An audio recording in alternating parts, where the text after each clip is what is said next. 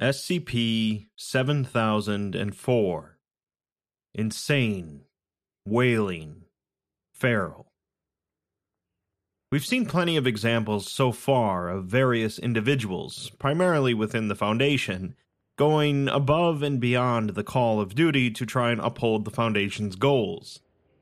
Agents risking life and limb, researchers delving into extremely dangerous experimentations, and D class that do far more than anyone expects of them. SCP 7004 finds two agents tasked with a nearly impossible mission in the midst of a horrible apocalypse. But it's times like that where the Foundation really shows its worth to humanity.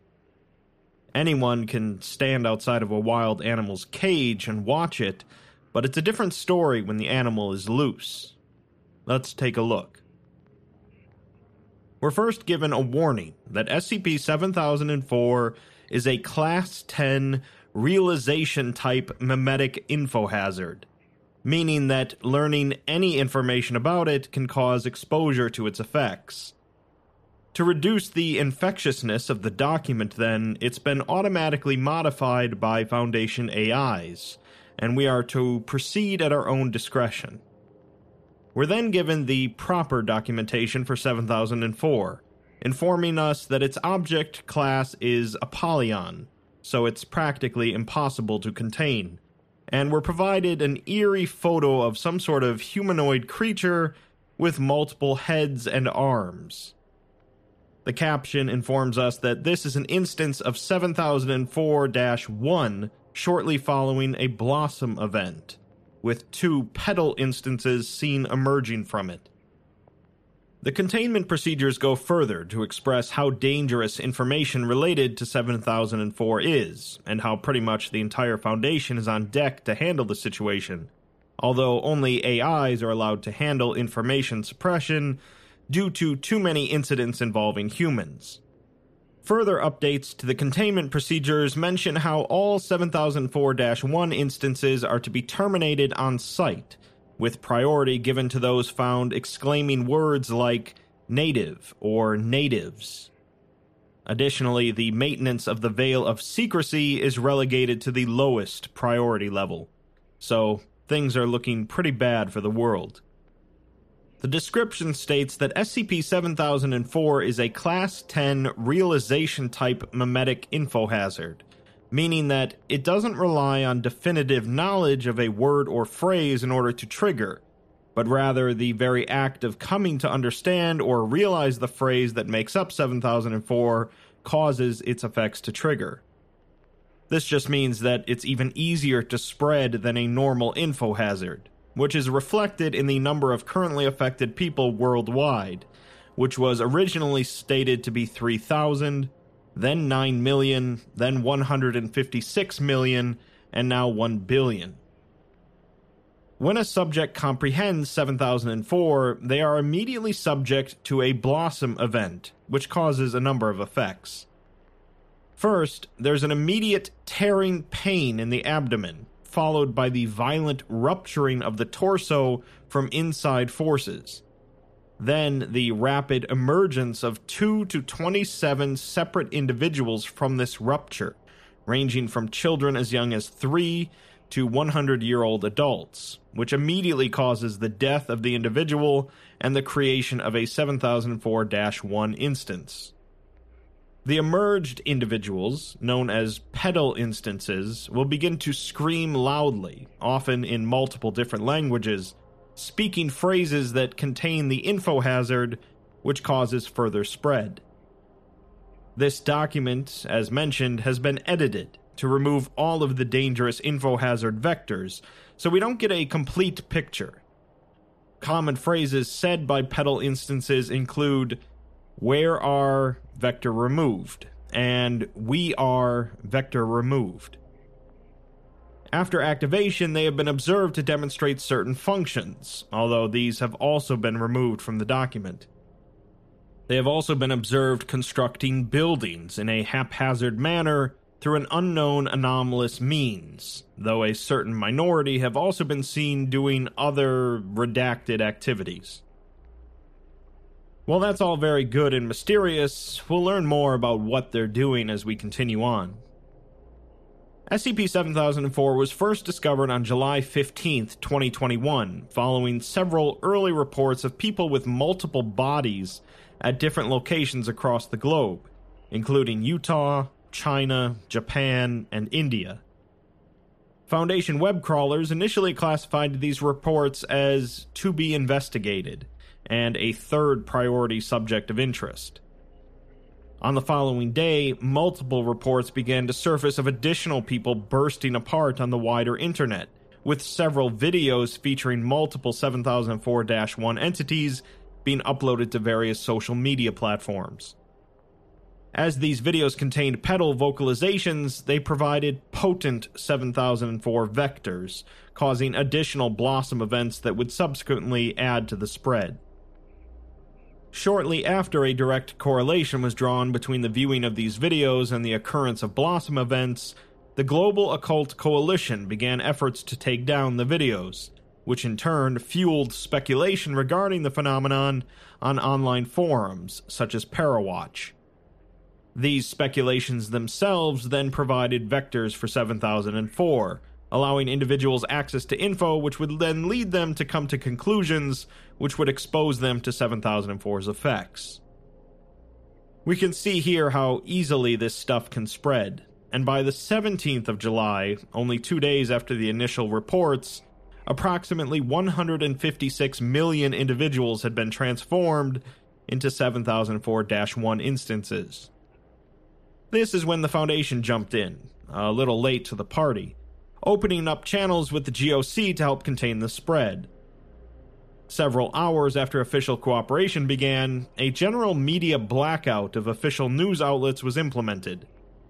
Unfortunately, it continued to spread across the internet, exposing approximately 600 million more individuals.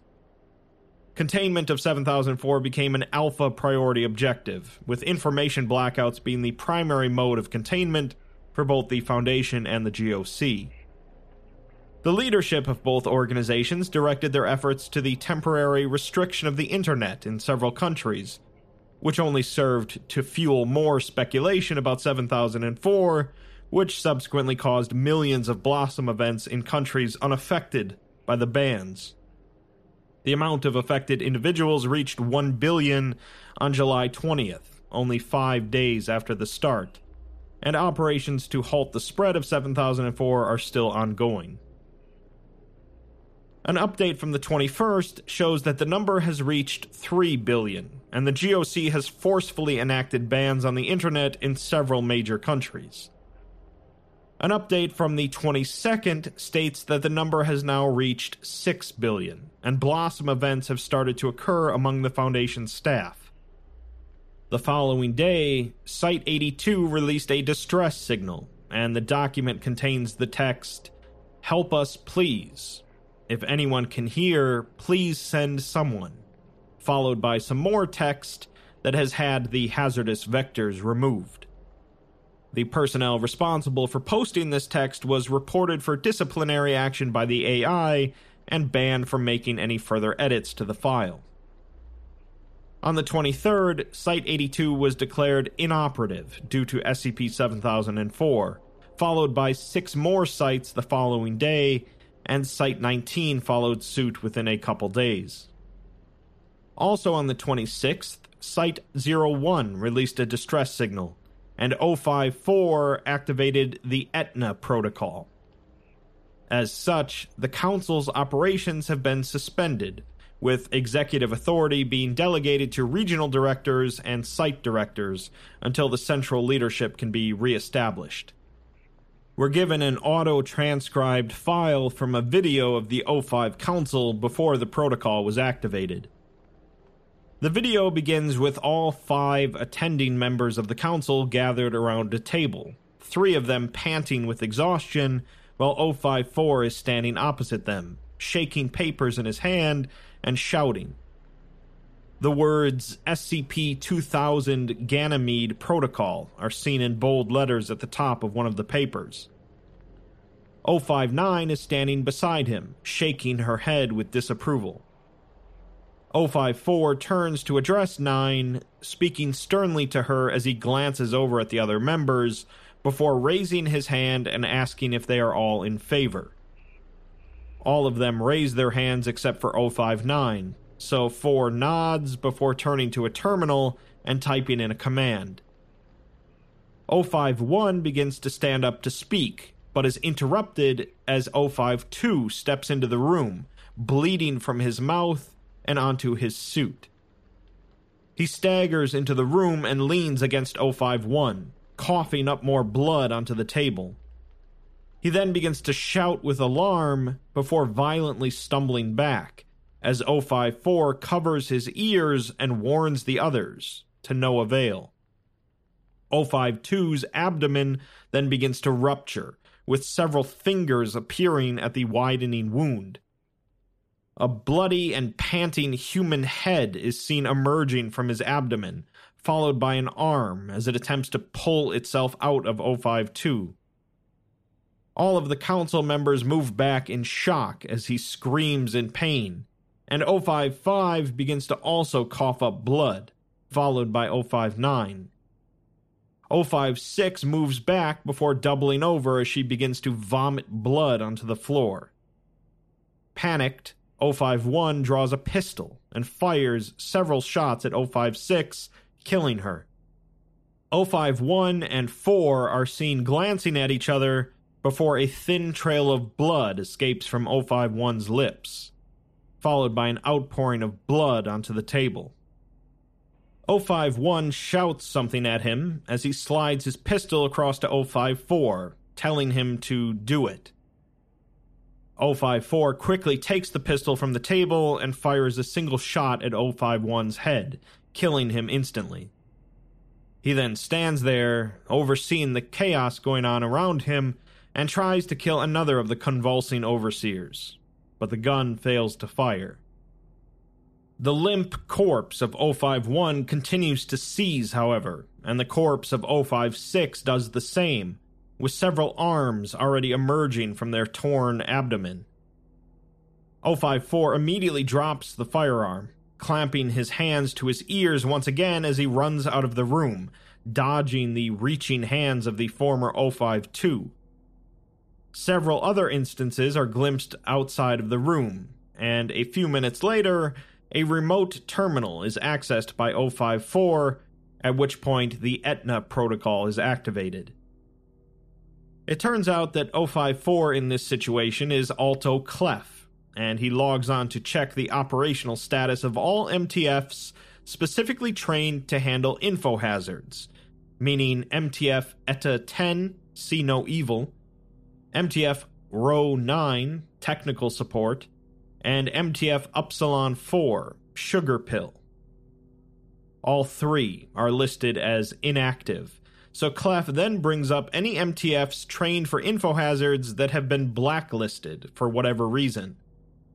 This query returns one result MTF Mu 7, Our Twisted Minds, which are listed as currently active.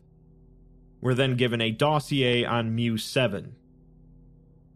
Mu 7 is a specialized experimental task force composed of regular Foundation personnel given extreme resistance to infohazardous phenomena via the application of the Sarkic practice of brain twisting. When compared to other MTFs, brain twisting allows the user to unconsciously resist infohazards with nearly 99% efficiency, allowing continued operation without the use of specialized equipment. Mu 7 was first created during a specialized training program in 2011, following the defection of Karcist Alco to Foundation authorities the year before. Alco demonstrated knowledge of several previously unknown Sarkic techniques, with brain twisting being among them.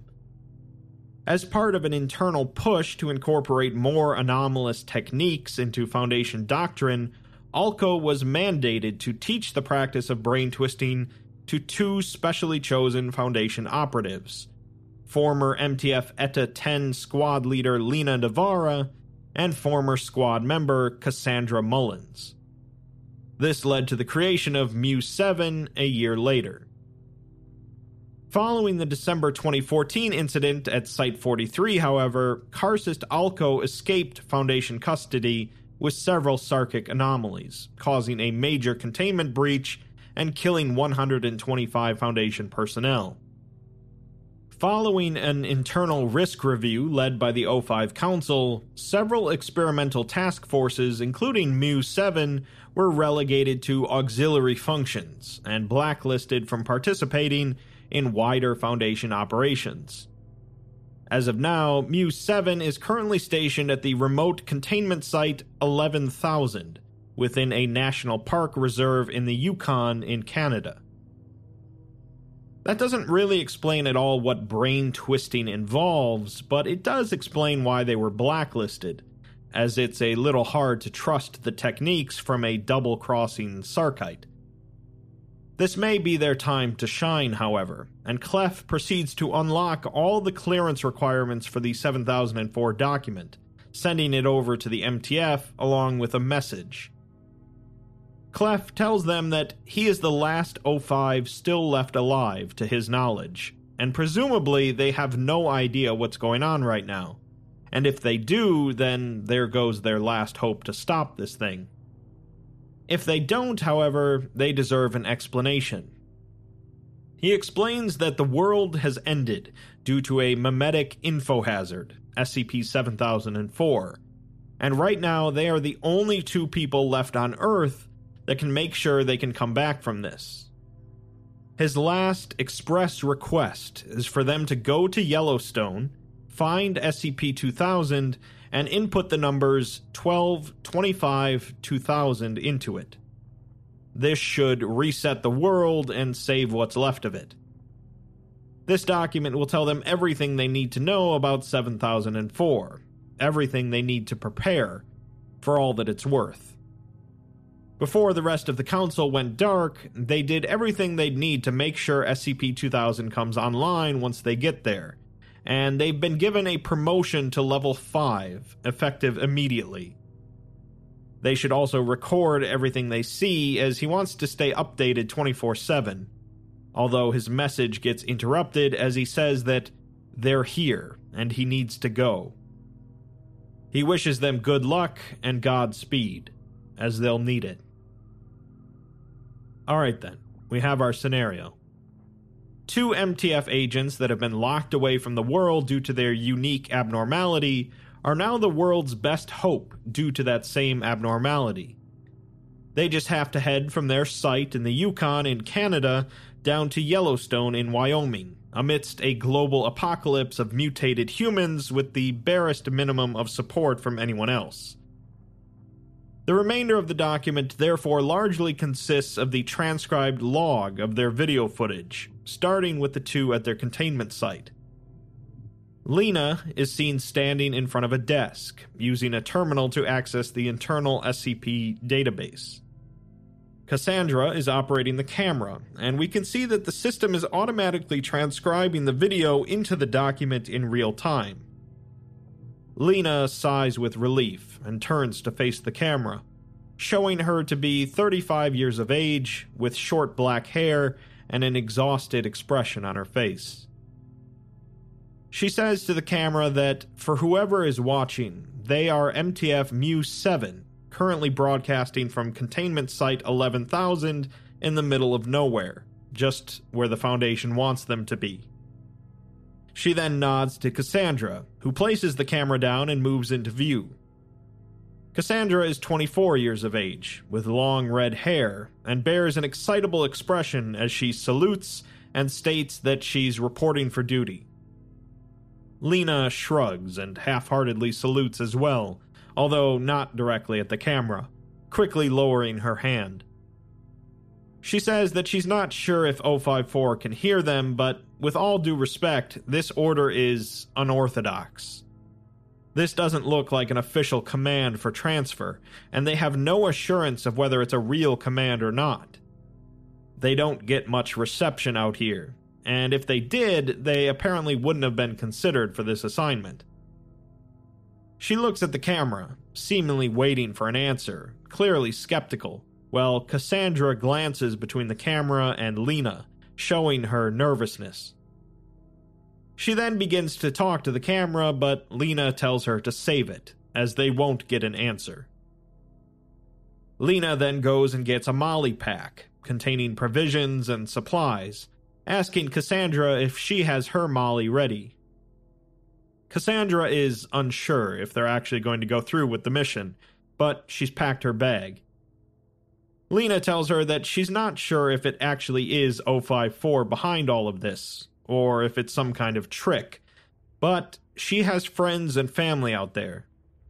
Even if it isn't an official order, she wants to know if this is real, and if this really is their only chance at saving everyone. She tells Cassandra to put the site on conditional lockdown, putting on her winter clothes. She's going to go out to the Foundation way station to try and establish contact with the outside world, while Cassandra stays here. Cassandra is surprised but follows orders, and they turn off the camera for now. Later that night, the camera feed picks back up inside of their shared bedroom, as Lena says that 054 didn't lie to them after all. The world has gone to hell, and they didn't even know. She holds back some tears and says that her head hurts now more than anything she's ever experienced, which is stopping her from remembering anything about what she just heard from the outside world. She's visibly shaking from the pain, but tries to compose herself and says that they're leaving now, as 054 ordered, putting the facility on permanent lockdown. She didn't want to believe him at first, as the 7004 file claims that the world went to hell in two weeks, and there was no way the Foundation could have lost that fast. She shrugs and shakes her head, saying that deep down inside of her, she just didn't want the responsibility and the obligation. The Foundation put them here in the middle of nowhere, shut them up where they didn't belong when they could have been so much more useful somewhere else, just because they decided to train them in something that they didn't like. Now they're the Foundation's last hope, so she guesses that gives her the liberty to say whatever she wants now. She says that Cassandra may say otherwise, but she's not doing this for any of them. She's doing this for the family she left to go work for the Foundation. The family that may still have had a chance at living if the Foundation didn't mess everything up.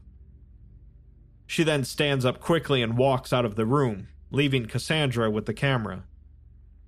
She shrugs uncomfortably and says that she doesn't really blame any of the Foundation for putting them all the way out here. She understands the stigma related to Sarkicism as they're the bad guys. The Foundation are the good guys, and Mu 7 are somewhere in between. If they want them to save the world, she's okay with that. She read the file, and she knows there are monsters out there bursting out of people's bodies, and they're going to set things right. They don't need a thank you, they don't need anything. But she hopes that in the next world, after they reset everything, the Foundation will treat them better. Treat all of them better. She then pauses for a second and shakes her head, saying that she doesn't mean to order them around like that, but it's just a thought. Lena may be doing this for her family, but she just wants everything to be normal again, and she doesn't want people to die. They'll make sure the world comes through all right, and the Foundation will be with them every step of the way. She's interrupted by a loud blaring noise emanating from the site's speakers, and the room takes on a red light. The permanent lockdown is initiated, and they're about to leave, so she shuts down the camera. The footage picks up again with the two on a highway in the Yukon a couple of days later.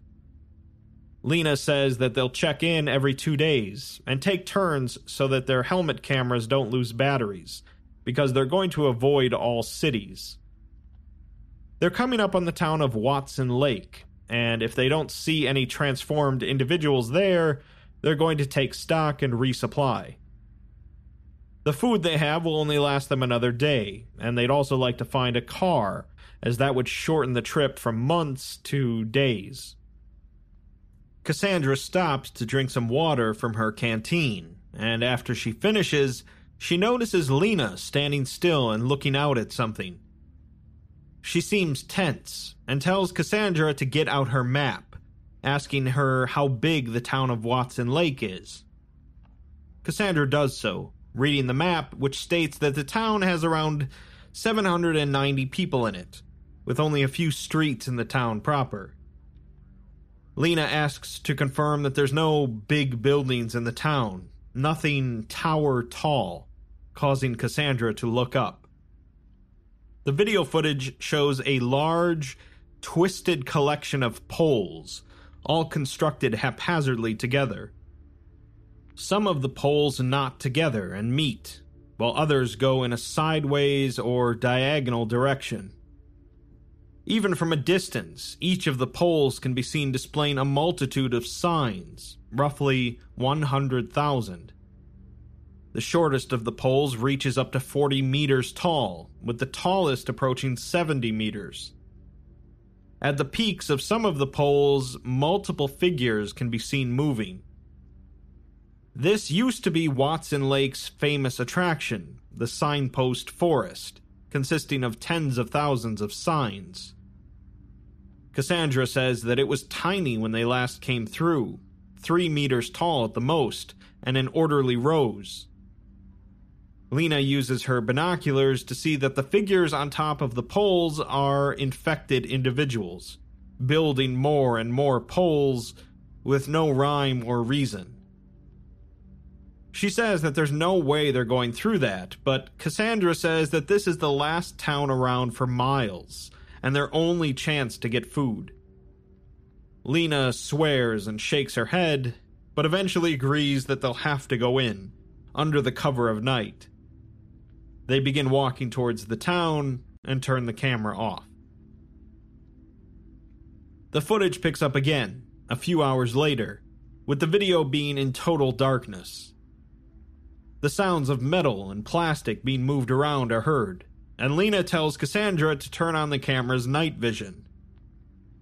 Both of the agents are then seen in a grassy field, overlooking a lake close to the town.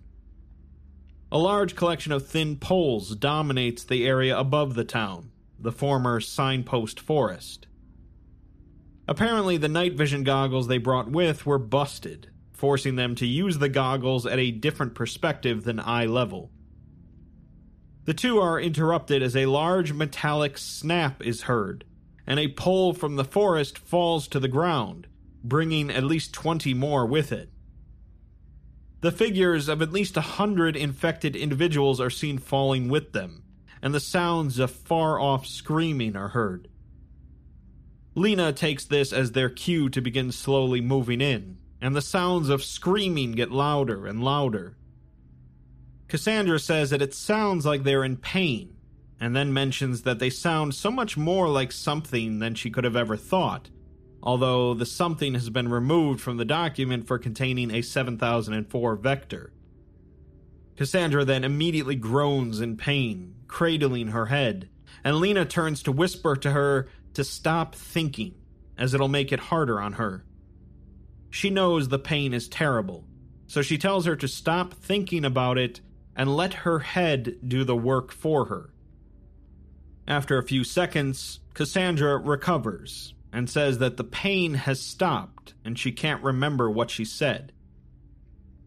The two continue on, and as they get closer to the town, the screams get louder before slowly decreasing in volume and there are sounds of heavy metal poles being lifted up and set down. This continues for several minutes as the two approach, eventually getting close enough to see a small supermarket near them. They stand to move quickly across the open ground, reaching the wall near the front door to the supermarket. With firearms ready, they flank the door and look inside, seeing no instances. There is one on the street about 300 meters away, wailing, but it takes no notice of them. They enter the supermarket, and can soon hear sounds of plastics being carried around and opened further into the interior. The two sweep through the aisles, eventually coming across an infected instance at the far end, violently opening a box containing a radio. Both of its petal instances, which consists of an approximately 40 year old male and a 16 year old female, are using their arms to pull the cardboard material apart with pieces of plastic and bubble wrap strewn around them.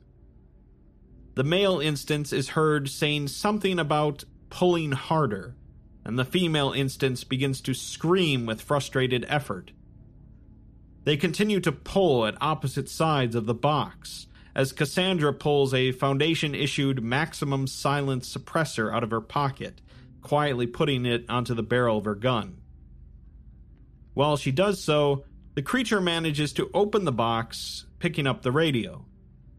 The female instance says something about work, and the male says something about then we go. Soon after, the sound of the radio crackling to life is heard, followed by the sound of it being tuned to different frequencies.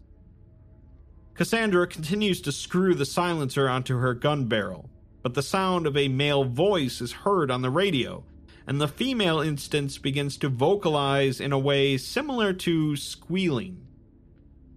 The voice on the radio then speaks a 7004 vector phrase, causing Cassandra to instinctively groan with pain, bringing both of her hands to her ears as her gun falls to the ground.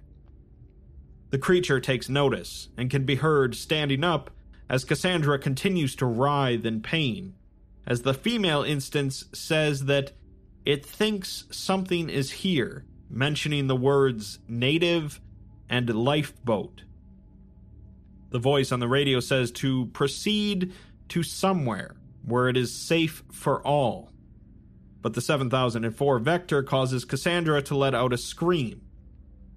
The creature begins to lumber towards her as Cassandra tries to quiet her screams and crawl towards her gun. The creature then sees her, and the male instance starts to shout about a native. Suddenly, several quiet squeaks of air are heard behind Cassandra, followed by several grunts of pain. Cassandra crawls forward and grabs her gun, turning around. She then sees the creature clinging to the shelf as it bleeds from several gunshot wounds to its side. Cassandra then fires a few rounds into it, releasing several more quiet squeaks of air, causing the creature to fall to the ground limp. The voice on the radio repeats their last message, causing Cassandra to groan in pain once again, and she crawls over to see Lena also groaning in pain. She gestures to the radio and tells Cassandra to destroy it, and so, with a grunt of effort, she takes it and bashes it against the floor several times. The two agents recover, although Cassandra is staring at the dead creature and says that they weren't like the other ones. They were sane. Lena cocks her head to the side, but before she can respond, she realizes to go check outside to see if any other instances heard the noises. After a few tense seconds, she sighs with relief, as the glass must have contained the sound. Cassandra seems distant, however, so Lena goes over to her and removes her helmet. She tells her that those aren't people, they are things, SCPs. She tells Cassandra to stay tough and not think about it, as that'll just make her head ache again. Cassandra tries to avoid Lena's gaze, but eventually raises her head and nods. Lena exhales and pats Cassandra on the shoulder before telling her to start grabbing the essentials, including food, water, winter clothing, space blankets, earplugs, and anything else they can use for the ride down south. Lena, meanwhile, is going to go check out the pickup truck out front and pulls out a long, thick wire from her pocket, saying that a rough childhood gives you certain skills. As Lena turns to leave, she tells Cassandra to put her helmet back on. And although Cassandra says that it's still a bit weird seeing stuff from above her head, she'll get used to it. She then starts to comb through the shelves and takes a duffel bag, notably avoiding looking at the creature's carcass. She continues to fill the duffel bag with supplies over the next few minutes, while Lena attempts to open the truck door outside with the wire. Eventually, Cassandra comes outside with a full bag, while Lena continues to struggle with the door. She asks Cassandra how much water she got, to which she says that she got about 20 bottles. Lena responds that if the car works, they'll spend probably a week on the road, but if not, they'll need a lot more water. She tells her to try looking behind the counter for big jugs, and Cassandra dutifully starts to go back to look. As she does so, the sound of metal crashing can be heard again in the distance, followed by anguished screams.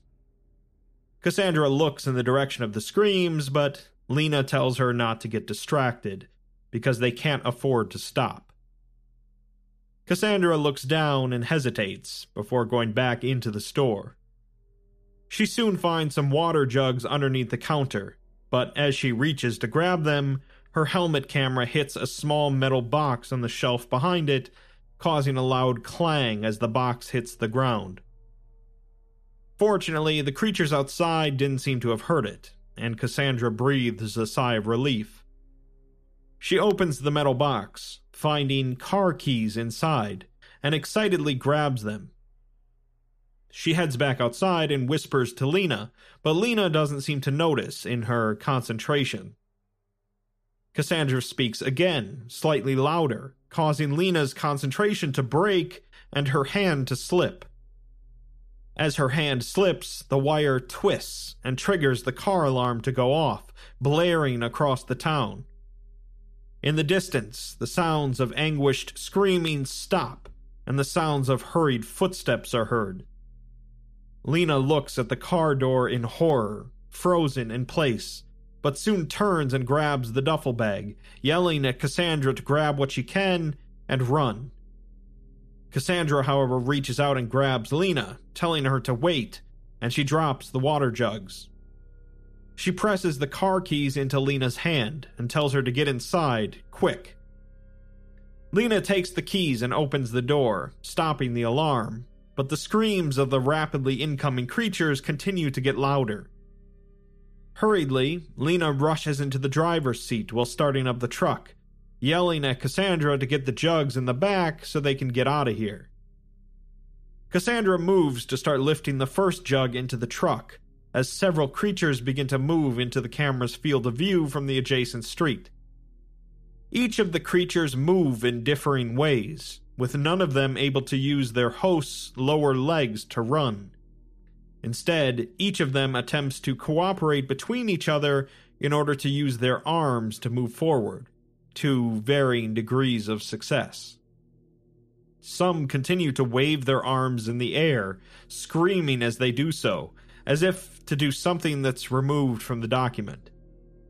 Less than half of them are vocalizing in English, and various vector containing phrases are heard prominently. As Cassandra watches the creatures moving towards her, she immediately screams in pain, causing her to let go of the jug which falls into the cargo bed with a loud sound. She crumples to the ground, clutching her head in pain, and Lena exits the car with both of her hands on her ears. She runs over to Cassandra, crouching down to help her up, but she begins to scream in pain as well now. She still manages to lift Cassandra up, and the two get back into the truck, with Cassandra in the driver's seat. Lena enters while screaming in pain with her hand over her ears, although the car muffles the sounds from outside, allowing them to come to their senses. Suddenly, the sound of an object slamming against the car is heard, and as Cassandra instinctively turns her head to see what is making the sound, she sees three human faces screaming in a muffled manner, banging against the car window with open palms. They are speaking, and Lena tells Cassandra to start driving as more instances start appearing around the vehicle. As she peels out of the lot, she runs over one of the instances, and a loud, anguished screaming is heard. They manage to get onto the road and swiftly leave the town. Lena lets out a groan and is sitting in a fetal position, still pressing both of her hands to her ears. Cassandra reassures her that they're okay now, before letting out a groan of her own.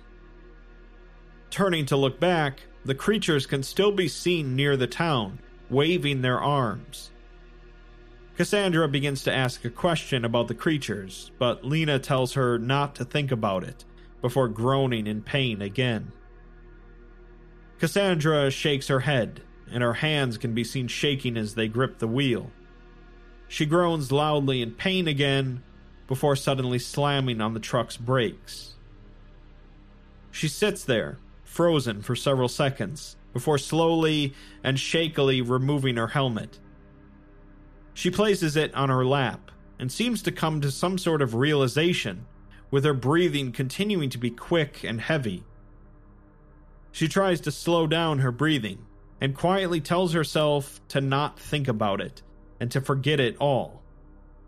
She whispers to herself that they're monsters, nothing but SCPs.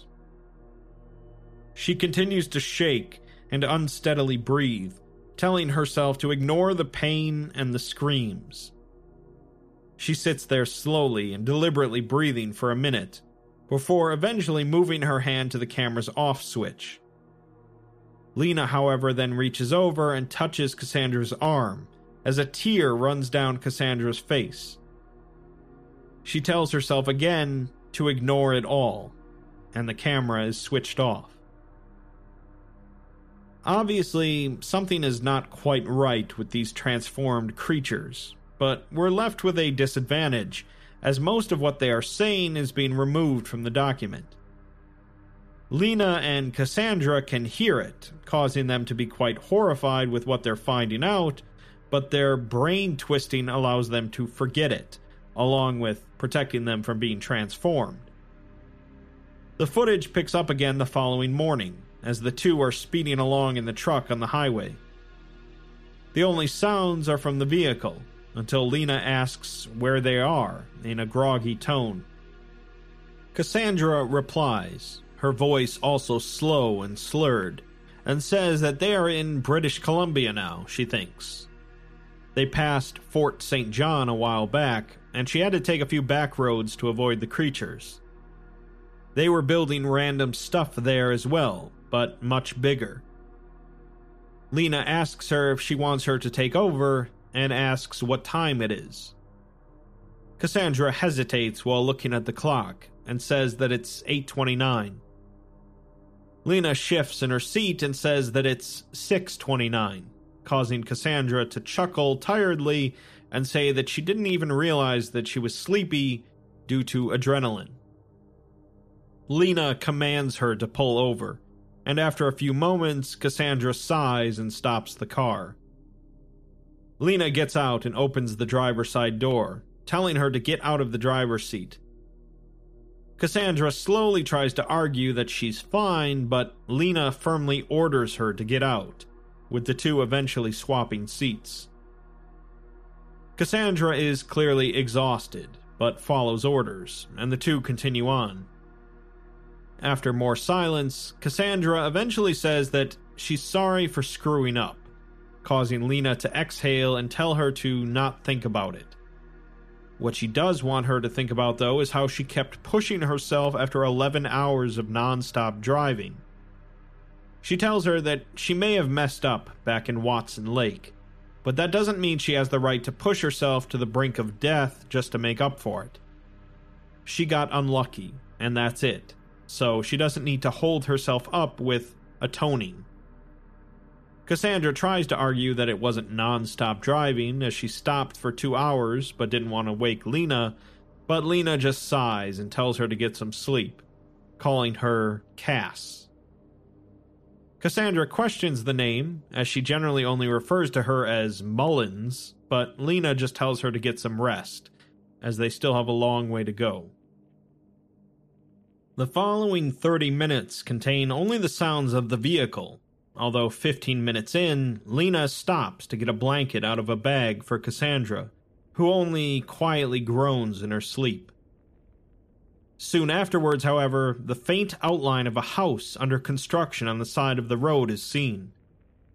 As Lena drives closer, several more houses are seen by the side of the road, all constructed a fair distance away from each other in varying states of progress. As the car comes close enough for her to look inside, she sees a human face looking at her through one of the windows, and quickly disappears from view. As the car passes the house, the outline of a transformed individual is seen running away from the window, and Lena curses under her breath. The car passes by several more houses and several burnt out campfire pits, and Lena sees more transformed individuals run into the house, as if fleeing from the car in fear. Some are even dropping grocery bags as they rush inside, or attempting to protect other instances as the car passes, demonstrating something that's been removed from the record. Alarmed at the quantity of the creatures, Lena starts speeding up, quickly leaving the area behind. As she continues driving, she eventually turns on her GPS, calculating the distance to Edmonton, the capital of Alberta. The GPS informs her that Edmonton is 500 kilometers away, and her estimated time of arrival is 4 hours and 50 minutes. It then says that from her current position, Edmonton is to the southwest, but from her perspective, it is to her front. She's confused at first, but then comes to a realization and stops the car. She gets out and looks through a pair of binoculars at the distant mountain range. After a few seconds, she lowers the binoculars with a look of shock on her face. She goes back into the truck and wakes Cassandra, who asks what's going on. Lena tells her to look in that direction and asks her what she sees, to which Cassandra replies that it's a mountain range. She then has her look through the binoculars, and she realizes that it's not a mountain range, but rather a city. The creatures have just continued to build more and more buildings on top of one another, up to a kilometer high at least. The buildings also don't resemble any sort of normal human architecture. Lena says that they can't risk going into there, so they'll have to go around. Cassandra says that they can make their way through the central Rockies, going by the parkways, and by the time they get across the border, they'll be in Montana and won't have to deal with any big urban centers before Yellowstone. Lena starts up the truck again, and says that they may not have enough gas to do it, but at least it's a plan, and they can hope that the Rockies are far enough from the cities. Cassandra replies that she hopes so, and calls Lena ma'am, as she has continually done since the start. Lena responds that she can call her Lena, as they've been around each other long enough.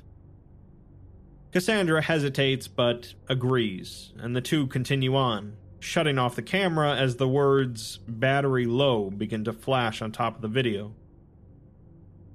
The footage picks up again a few hours later as they're driving on a steep road in the central Rockies. Lena immediately tells Cassandra to conserve the battery on the camera, as they don't know if they'll get lucky again in finding another battery. She also mentions quietly that they still need gas, and she appears tense. Cassandra turns the camera to look backwards, showing a massive collection of buildings in the distance, with many seeming to equal the altitude of the vehicle itself. It extends nearly across the horizon, vanishing past the line of the surrounding mountains. This was once Edmonton, and even from the distant standpoint of the camera's perspective, the gray color of Edmonton appears to encompass nearly the entirety of the view from the back window. Massive buildings are stacked on top of one another, constructed in seemingly illogical ways. A tower can be seen diagonally sprouting from a larger rectangular building, while a spire seems to jut dangerously from the top of another building further up. Lena gets the vehicle onto a flatter road and breathes a sigh of relief. She looks at the camera and says that they're hoping further south will be a bit better, especially in Montana, but they aren't counting on it. If Edmonton's already this big, who knows how large Calgary will be? She then tells Cassandra to turn it off to save the battery, and Cassandra chuckles before calling her ma'am again. Lena smiles incredulously and tells her that she said no more ma'am as the video cuts off. 30 minutes later, however, the footage picks up again, with the two passing by forests and meadows as mountain peaks appear in the distance. Lena mentions the pretty view and says that she assumes Cassandra has been through here before. She chuckles and asks if Lena hasn't, but Lena never had the chance to come out here with the constant deployments.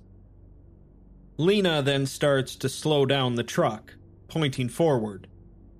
They see a scattered group of five transformed individuals, all covered in thick blankets, running in the direction of the car.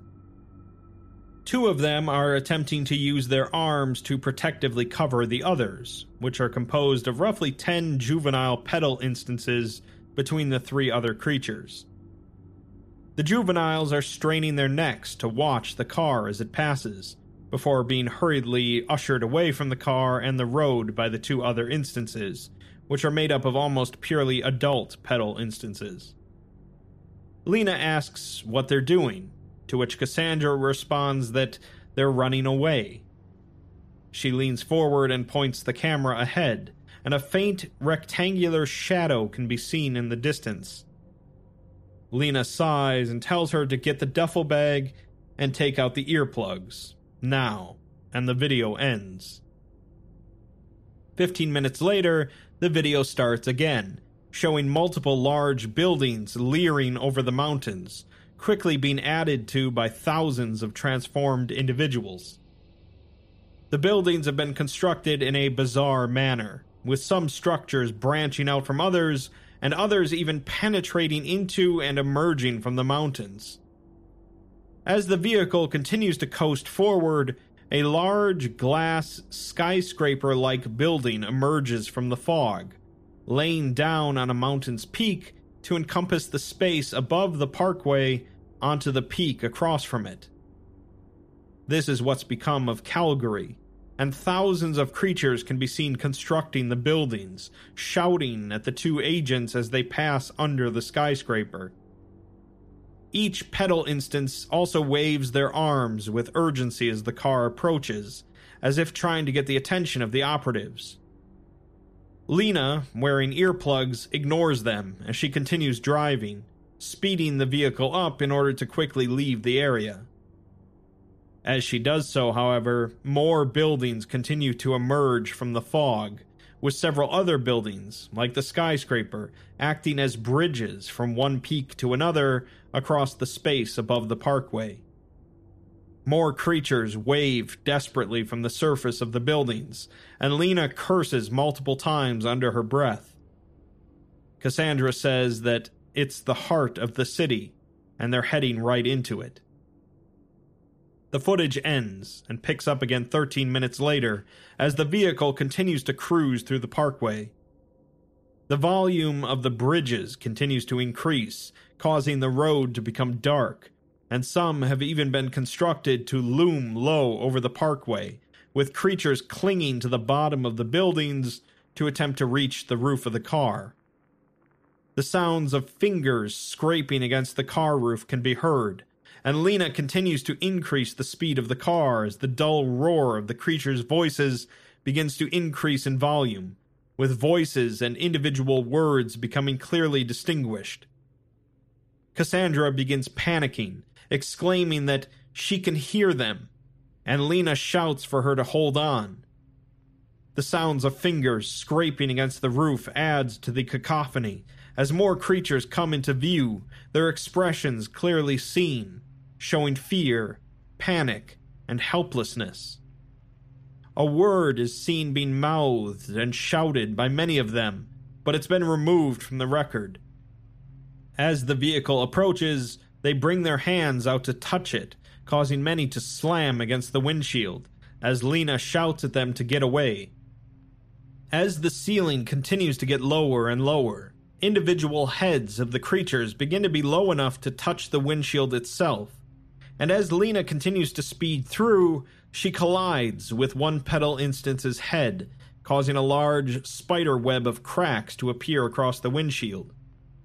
Blood is seen running down the windshield shortly after, and more hands continue to emerge from windows at the bottom of the building above them. As they slam into the glass, the cracks continue to widen and widen before encompassing the entirety of the windshield. The sounds of shouting become louder and louder as Lena yells that they're almost out of it. As more hands hit the glass, the windshield breaks, causing the volume of the Petal's voices to increase into a deafening, omnipresent roar. Instantly, both Lena and Cassandra start screaming and writhing in pain, causing the camera to fall onto the floor of the car. The things that the creatures are shouting have largely been removed from the record, as Cassandra yells that she can hear them, and Lena yells at them to just stop. Suddenly, the car's wheels begin to whine loudly as the vehicle loses control before completely turning over the camera's lens is heard breaking as it impacts the car door, and Lena and Cassandra can be heard screaming, but they're drowned out by the sound of the creatures.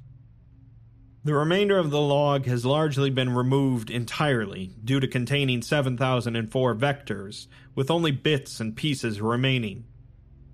It mentions that they are heard coming closer and closer, and glass is heard breaking, Apparently, they can be heard asking a question about a location, as Lena continues to shout at them to get away and yells at Cassandra to get up. She continues to swear and says that she'll have to carry her, but the massive amount of pain is getting to her as well. She says that she can't do it anymore, and the log ends. The document itself errors out as the AI becomes unable to respond due to the massive number of 7004 vectors, and SCIPNet, the internal SCP network, crashes. As the system reinitializes, the date is shown to be nearly a month after the last log, and the AI responsible for automatically scanning for hazards is still offline. A connection is found, however, in Yellowstone National Park and a video feed picks up again. The video begins in darkness, and outside, the muffled sound of boots scraping against the ground are heard. They are heard echoing into the surrounding room, suggesting a moderately large interior space.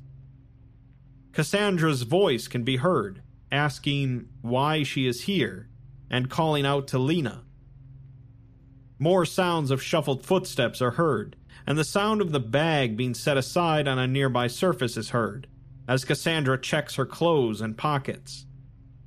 She has her winter coat, a civilian t shirt, military pants, a flashlight, but no firearms. She continues to check her supplies, which include various food items, plenty of water, and a torn space blanket. She then takes the camera out, showing the surroundings to be a long and dark hallway lit only by blue emergency lights. She realizes that it's her helmet cam with the auto transcriber taped on, and that it's broadcasting. She turns it to face herself and asks if Lena is watching this and can see her. Her appearance is tired and dirty, with a dark brown grease smeared on the right side of her face.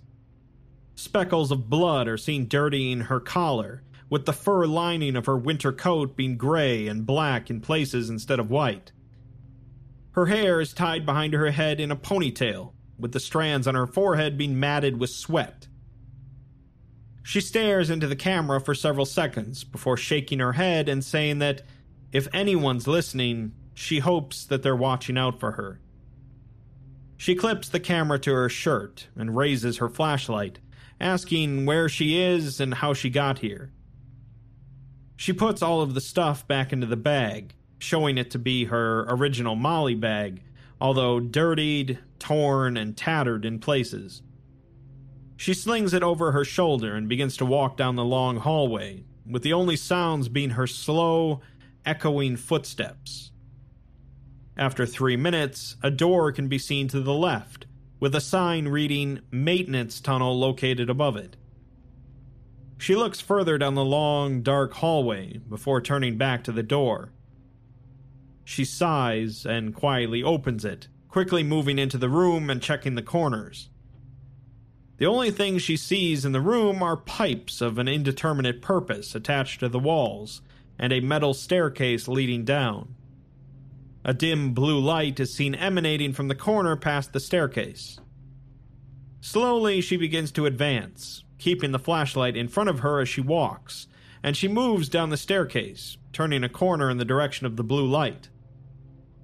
The light is coming from an emergency lamp placed high on the wall here, and below it are the words All that are sane are to follow this path to main evac. The words are untidily scrawled on the wall with white chalk, in a manner similar to the writings of a small child, and most of the words are misspelled. Below it, an arrow pointing further down the hall is scrawled with the same chalk. Cassandra continues to walk down the narrow, dark corridor, her footsteps echoing through the hallway.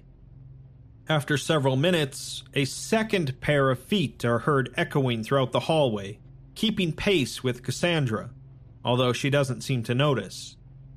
The footsteps keep in almost pace with hers, though one seems to drag, like that of a slight limp. Ahead, another blue emergency light can be seen, underneath of which can be seen another note, written again in chalk. Cassandra begins to increase her pace to check it out, and the footsteps behind her attempt to compensate, quietly scraping across the ground in its attempt to do so. The writing on the wall is similar to the other set, reading to control room, right. To evac, left. Keep any insane out. Many have already died. Cassandra is only confused by this, and slowly begins to move backward. Surprised, the footsteps behind her begin to backtrack, but are unable to keep pace and stumble. Cassandra turns around in surprise, shining her flashlight onto a transformed individual who brings one of its hands up in a stopping gesture. It pleads for her to not hurt them. Unlike the other instances, which are unclothed, this one has a large, thick, but dirty fur blanket wrapped around the region above its legs, obscuring any possible petal entities making up the instance, aside from the one speaking. This particular instance resembles a 13 year old girl with matted blonde hair and a face smeared with ash, showing an expression of pure fear. Cassandra begins to ask it a question, but it pleads again for her to not hurt them. Cassandra is unable to speak, staring at the creature and shaking her head slightly in disbelief and shock. The creature says that they came only for safety, speaking in an indeterminate and alien accent but the fear in its voice is apparent, and it shakes as it speaks. It says that they only followed what was said on the radio. Cassandra asks who it's talking about, and it responds that it was the man on the radio, the Foundation man. Cassandra is shocked and confused and says that she doesn't understand. The creature says that it's so dangerous out there and they cannot go back because the insane will kill them. Cassandra, in a daze, says that her head doesn't hurt anymore, and she can hear everything that it is saying. The creature begins to crawl forward on its knees, clinging to Cassandra's ankle while still keeping the blanket around its neck with its other hand. Tears run down its face as it tries to plead. It says that it was everything the man said, and pleads with her to not take them back. It has their brother sister here with them, and they are only children. Cassandra is shocked to hear the word children and quickly throws the blanket off the creature, exposing two more petal instances, each clinging desperately to the first petal instance. Both resemble children less than six years of age and are shivering as they look up at her. Among the three instances, they all share the same blonde hair and dark eyes. Immediately, the first petal instance scrambles to take the blanket, moving forward on bloodied knees as it attempts to wrap the blanket around itself. As it does so, it stands up, the fear in its eyes becoming even stronger, and it pleads again for her not to hurt them. Cassandra says that they're just people. People made into this. And the petal instance nods eagerly, agreeing with her. Suddenly, Lena's voice shouts for it to get away from her. And before Cassandra can stop her, several silenced gunshots are heard, ripping through the creature and splattering blood on Cassandra. As the petal instance looks down at her with a new, rushing fear, it collapses to the ground. Cassandra looks down in horror as Lena calls out to her and rushes out of the darkness, holding her assault rifle in one hand. Blood covers much of her clothes, and as she comes into view, her face is covered in blood as well. She kneels down and embraces Cassandra, saying that she almost thought she lost her, and she almost did. Cassandra is still in shock as Lena checks her for injuries and notices that she lost her earplugs. She says that she knows they can't twist anymore, but Cassandra interrupts her, telling her to stop. Lena apologizes, but Cassandra is incredulous and begins to pant heavily. She says that she believed Lena when she told her that they were just SCPs and not people, that they didn't matter. Lena tells her to stop and that she can't think about this anymore, but Cassandra shouts at her, asking why not. She says that the man and his daughter, the person that tried to get in front of the car, all of the ones back in Watson Lake, they were people. The man was using the radio to get here, and the person that got in front of the car tried to stop her, and she killed them all. All of those people in the mountains, the ones building the towers in Calgary, were waving their arms, trying to get their attention, asking for help, and they ran them over. She points a shaking finger at the corpse and says that that girl was just trying to escape with her family, and she finally got here, and Lena shot them dead. Lena's expression turns from puzzlement to horror, and she begins to shake her head, saying that Cassandra can't be falling for this, not now. A tear runs down her cheek, and she says that she went through hell and high water to get them here, dragging her out of that wreck in the mountains when she couldn't stop screaming from the pain. She nursed Cassandra back to health, fighting tooth and nail to keep her alive for a thousand miles. She begins shaking Cassandra violently by her shoulders, tears running down her cheeks, and she shouts at her that she will fight, and she'll keep going and forget. She'll be right by her side when they end this, because she's the only one she has left. The anger leaves her, and she appears completely defeated, tears covering her face. She says that that's why she needs her to fight, and pleads with her. A long silence passes between the two as they stare at each other, and Cassandra asks for her to promise her something.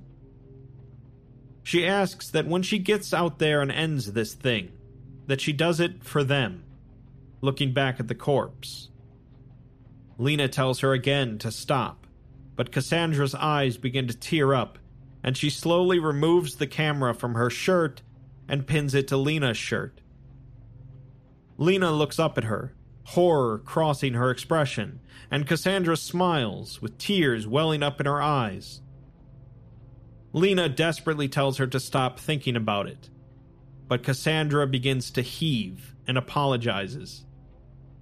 She then vomits a large amount of blood, staggering backwards, and begins to scream in agony. A long ripping sound is heard from her abdomen, followed by a slow trickle of blood from between her fingers. She continues to scream, then looks down at her body as the discernible shape of a bloody arm begins to pry itself from between her hands. This arm then begins to cling to the sides of her abdomen, using it to pull itself out, revealing another arm. As she screams, a voice is heard from the large gaping wound, as the words, Help us, can be heard prominently. Slowly, as the wound widens, a human head resembling that of a female emerges. Its long hair is matted with blood, nearly covering her eyes as she looks straight at the camera. As she continues to emerge, the petal instance screams in anguish, using her arms to push herself up against the surroundings of the wound. This causes Cassandra to fall to the ground with the added weight and force, causing her to scream loudly again as she continues to bleed profusely. Soon after, though, her head and body goes limp. The newly emerged petal instance's waist can already be seen emerging from the wound, and as it screams once again, it gives one last push against Cassandra's body, stopping once the top of its hips can be seen. As blood continues to drop from its face and hair onto the floor, it speaks, asking what happened. In horror, it brings its hands up close to its face, trembling as it looks at them, and a strangled whimper is heard coming from it. Horrified, Lena asks what it is, and the petal instance slowly turns from looking at its hands to look at Lena in the camera. Its bloodshot eyes can be seen in detail as they widen with shock. As it looks at Lena, it slowly brings its head up, as if trying to get a better view of her, and it trembles as it speaks a single word Help in a voice identical to that of Cassandra's. A second later, it suddenly screams at the top of its lungs in agony once again, as another pair of arms appear at its waist, using it as a handhold to pull itself up. As the first petal instance continues to scream, Lena staggers to her feet and begins to run away. Behind her, the newly created creature continues to scream in excruciating pain, with additional tearing sounds being heard as Lena gets further and further away from the scene. As she runs, she sees another blue light ahead of her, illuminating a split in the hallway which goes both right and left. She takes the time to catch her breath, bending down and putting her hands on her knees as she does so. She begins to quietly sob, but after a few seconds, she gets back on her feet and punches the wall next to her, screaming in anger as she does so. She continues to swear and punch the wall multiple times before sobbing and slumping against the wall. She then quietly apologizes multiple times to Cassandra between sobs, before eventually wiping away her tears and sweat, looking back at the dark hallway behind her Exhaling one last time, she stands, trying to regain her composure. She continues to shake as she does so, barely suppressing her sobs, but eventually straightens her posture, looking at the sign on the wall that reads, Control Room. Balling her hands into fists, she walks forward with composure, and a light coming from an unseen source can be seen in front of her. As she gets closer, she sees that the hallway terminates with a large metal door, which seems to have been removed from its hinges and placed within the doorway. The light is coming from the space between the floor and the door. Lena continues forward with determination, seeing the words control room on a sign above the door. The muffled sounds of several voices can be heard beyond the door, with someone yelling at something to open. Lena readies her assault rifle and kicks the door in, rushing into the room, but she suddenly freezes. In front of her is a large entity composed of dozens of seemingly dead corpses and assorted limbs and heads, all centered on a hunched figure standing still in the middle of the room. Upon closer inspection, the figure, which resembles an old man, merges with all of the other body parts and corpses around him, with its left arm and the entire back of its head being one with the surrounding mass, while the right arm rests beside a large lever protected by glass. It seems to only be standing through the effort of the arms and legs on the bottom of the mass, with the legs of the figure itself seeming to hover a few centimeters from the ground. A great deal of light is seeping in from the surrounding windows, which encompass the entire circumference of the room. The figure watches Lena with a surprised look as she enters, and then the entire mass begins to speak. It refers to her as a native and asks what she's doing here. Each of the heads that make up the entity continue to speak as the central figure does, though with an increasing but slight delay for the heads that are distributed further from the figure. They all speak with the same dead emotion and careful enunciation, but so far only the central figure seems to be able to make non-verbal gestures with its hands. Its eyebrows are knotted together in anger as it speaks, and its voice is the same as the voice on the radio at Watson Lake. Lena also begins to shake with anger and says that she's here to end this. The entity responds that she has no idea how much it's done to get here, causing Lena to tighten her grip on her rifle and step forward, shouting that so has she. The entity's eyes widen before lowering into a deep scowl, and then asking her if she's Foundation, like it is. Lena doesn't reply, instead, only staring back. It continues, asking her what she's doing this for, such as for glory, or hubris, or for someone she loves. Lena begins to tremble with barely contained anger, further tightening her grip on her rifle, but the entity asks her if she came here for 2000. It then moves to face her, wincing in pain as it does so, and covering the lever. It asks if she means to wipe them out, to make it so that they never lived in the first place. It attempts to shake its head, but cries out in pain as it does so, although it continues to stare down Lena. It says that they came here to flee and for another second chance. She won't stand in the way of that, no matter how long it takes for it to get this thing open. Lena lets out an exasperated breath and tells the entity to get the hell out of her way. It moves forward suddenly, however, causing her to step back, and it says that she came here for nothing.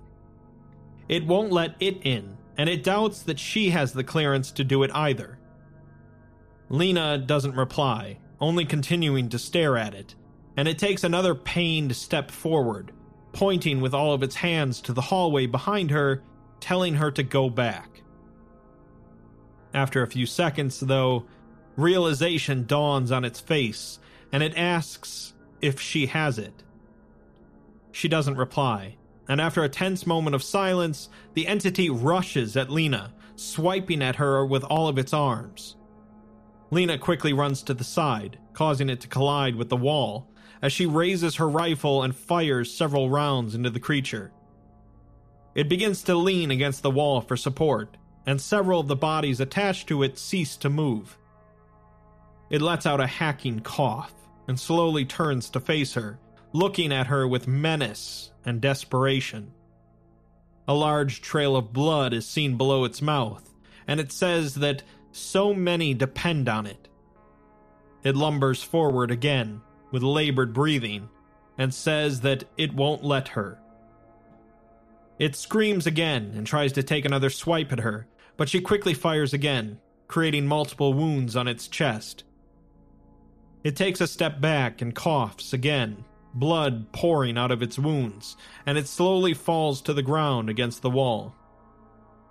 Lena lowers her rifle as the entity looks up at her with wide eyes.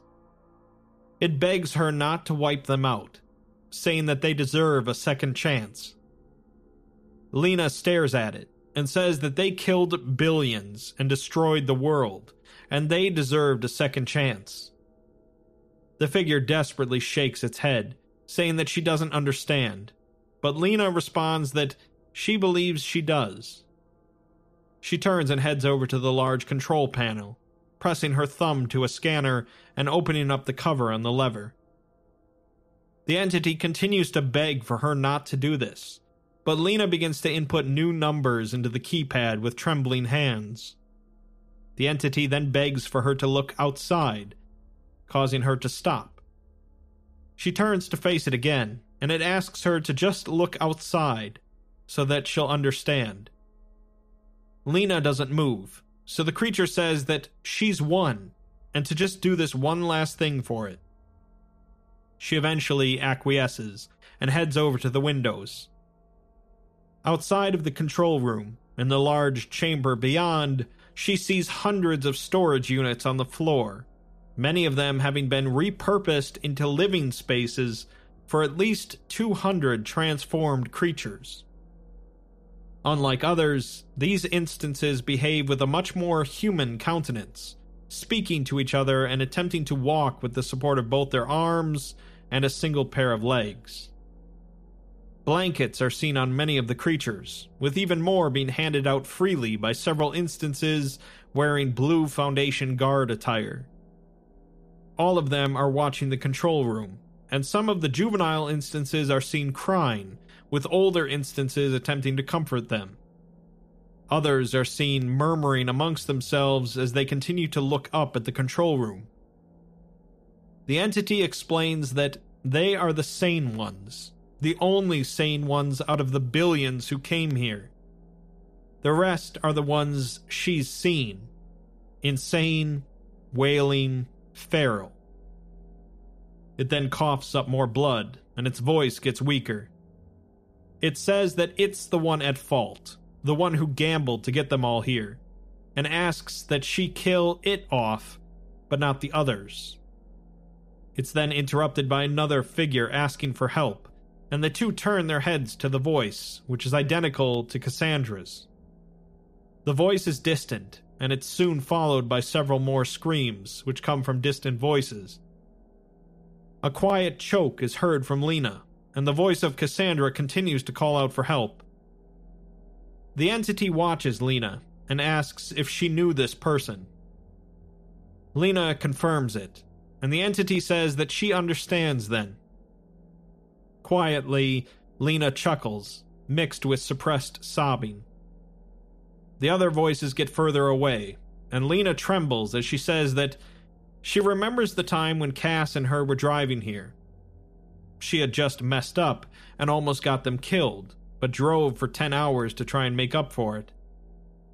When Lena woke her afterwards, she told her that she was just unlucky, and that was it. She didn't need to atone. Lena shakes and is on the verge of tears as she says that you just gotta make the best of what you got. She looks down, tears falling from her eyes, and says that she knows what Cassandra meant now about doing it for them. Lena started on this journey wanting to reset the world, to make it what it was, so that these things never came here in the first place. She shakes her head and asks the entity what the date was that it had put in the keypad, which was 9 15 1066. The entity responds in an extremely quiet voice, saying that it was the time their universes were split in two and their histories changed. It wanted to do it for a new beginning, so that their world can continue, even if their history wasn't the same as ours. Lena nods and sniffles, saying that their histories don't have to be separate then. She turns around to face the lever and looks back at the entity, saying that they were just unlucky, just like Cass said.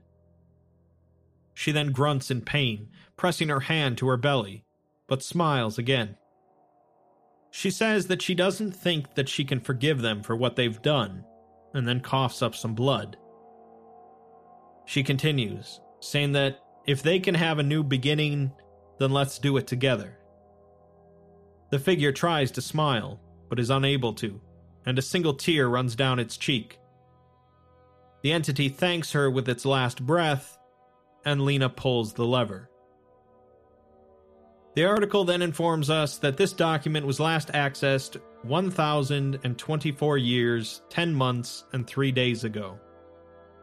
The person reading the document then deletes the entire article and logs off. The terminal thanks them for using SCIPNet and implores them to save the world for them. So, most of what happened here is fairly clear, but I'll summarize. Essentially, the creatures were all humans from another universe, one where something went very wrong. In an attempt to save the remaining population, the administrator of their foundation decided to send everyone over to another universe, ours. It certainly wasn't their intent to make their people explode out of ours, as something went catastrophically wrong.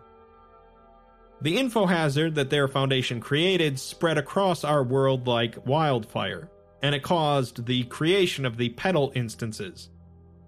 This process drove most of the petal instances, the people from the other universe, into insanity.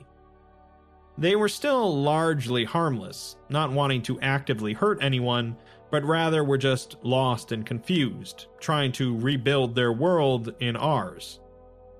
A small group of petals, however, were still sane, including the administrator, which was the entity at the end. He told the rest of the sane ones on the radio to head to SCP 2000, where he could reset the world, even if they'd all be wiped out in the process. He decided to reset the world back to 1066, which was the date that the timelines of the two universes diverged.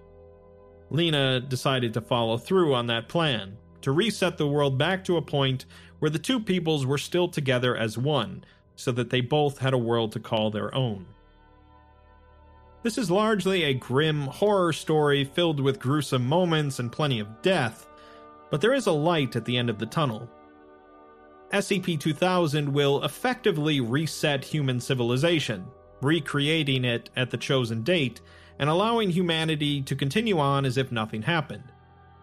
It's perhaps a little perplexing on the specifics, as generally the only things SCP 2000 does are recreate humans and rebuild infrastructure, not actually reset timelines or wipe out anomalies. Regardless, it's meant to be an optimistic ending, a bright side to cap off the horribleness that occurred to two different sets of humanity. Both universes were just unlucky, in different ways.